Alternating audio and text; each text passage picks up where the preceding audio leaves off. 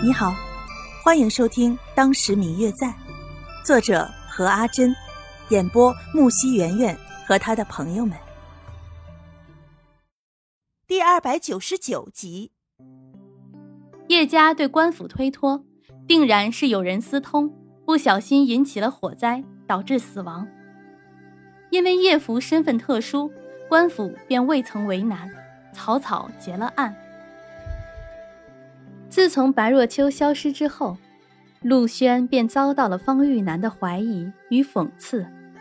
就在白若秋被绑架的第二天，还在寻艺楼苦苦等候消息的几人，终于按耐不住，四处打探有关于白若秋的消息。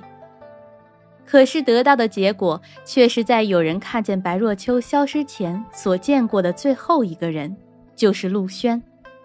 之后。便再也找不到任何的消息。断了消息的方玉楠几人再三思量之后，最终去了陆府打探消息，却是无果而返。叶家的这一场大火烧得很是蹊跷，虽然说是叶家的家事，但是毕竟涉及了两条人命。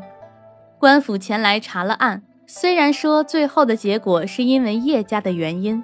被烧死的也只是叶家的两个下人，因此也没有谁去在意过。但是那件事偏偏发生在叶福回门的当天，恰巧陆轩也在现场。等到府衙的人来了之后，陆轩也曾因为以为是叶福在那里，便跟着叶家的人去了现场看了看。这不去还好，去了之后，在一个小角落里。也是靠近女尸的地方，发现了一根银镯子。这个镯子在别人眼中也许并不是那么在意，做工粗糙，图案简单，看起来也不像是一个大户人家所佩戴的首饰。当陆轩看见这根银镯子的时候，身体明显的一僵，好半天才慢慢的拿起镯子，愣愣的看着。镯子里面赫然刻着“若轩”两个字。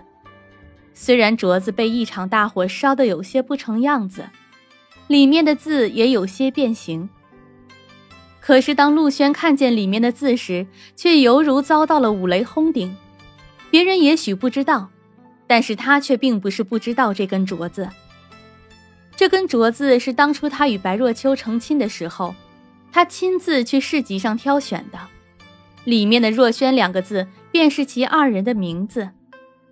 若秋说：“若是将来有了孩子，这个镯子还可以传给他们，这若轩便也能够直接就作为名字。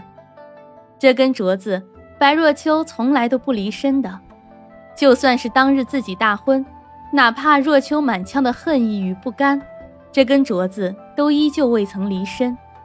而如今，叶福当然也认得这根镯子，他喜欢陆轩，喜欢了那么多年。”对于他身边的女人，能没有了解吗？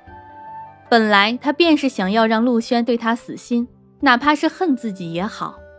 现如今，陆轩自己找到了这根镯子，看见了他的死相，也算是达成了自己的目标，心里面不由得一阵高兴。可是当看见陆轩拿着一根镯子，眼睛里就像是要流出血一般的伤心，却又不得不恨了起来。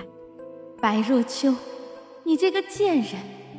如今你死了，我看以后谁还会和我争？嗯嗯，我最亲爱的小耳朵，本集已播讲完毕，感谢您的收听。如果你喜欢这本书，欢迎您多多的点赞、评论、订阅和转发哟。当然，也可以在评论区留言，我会在评论区与大家交流互动的。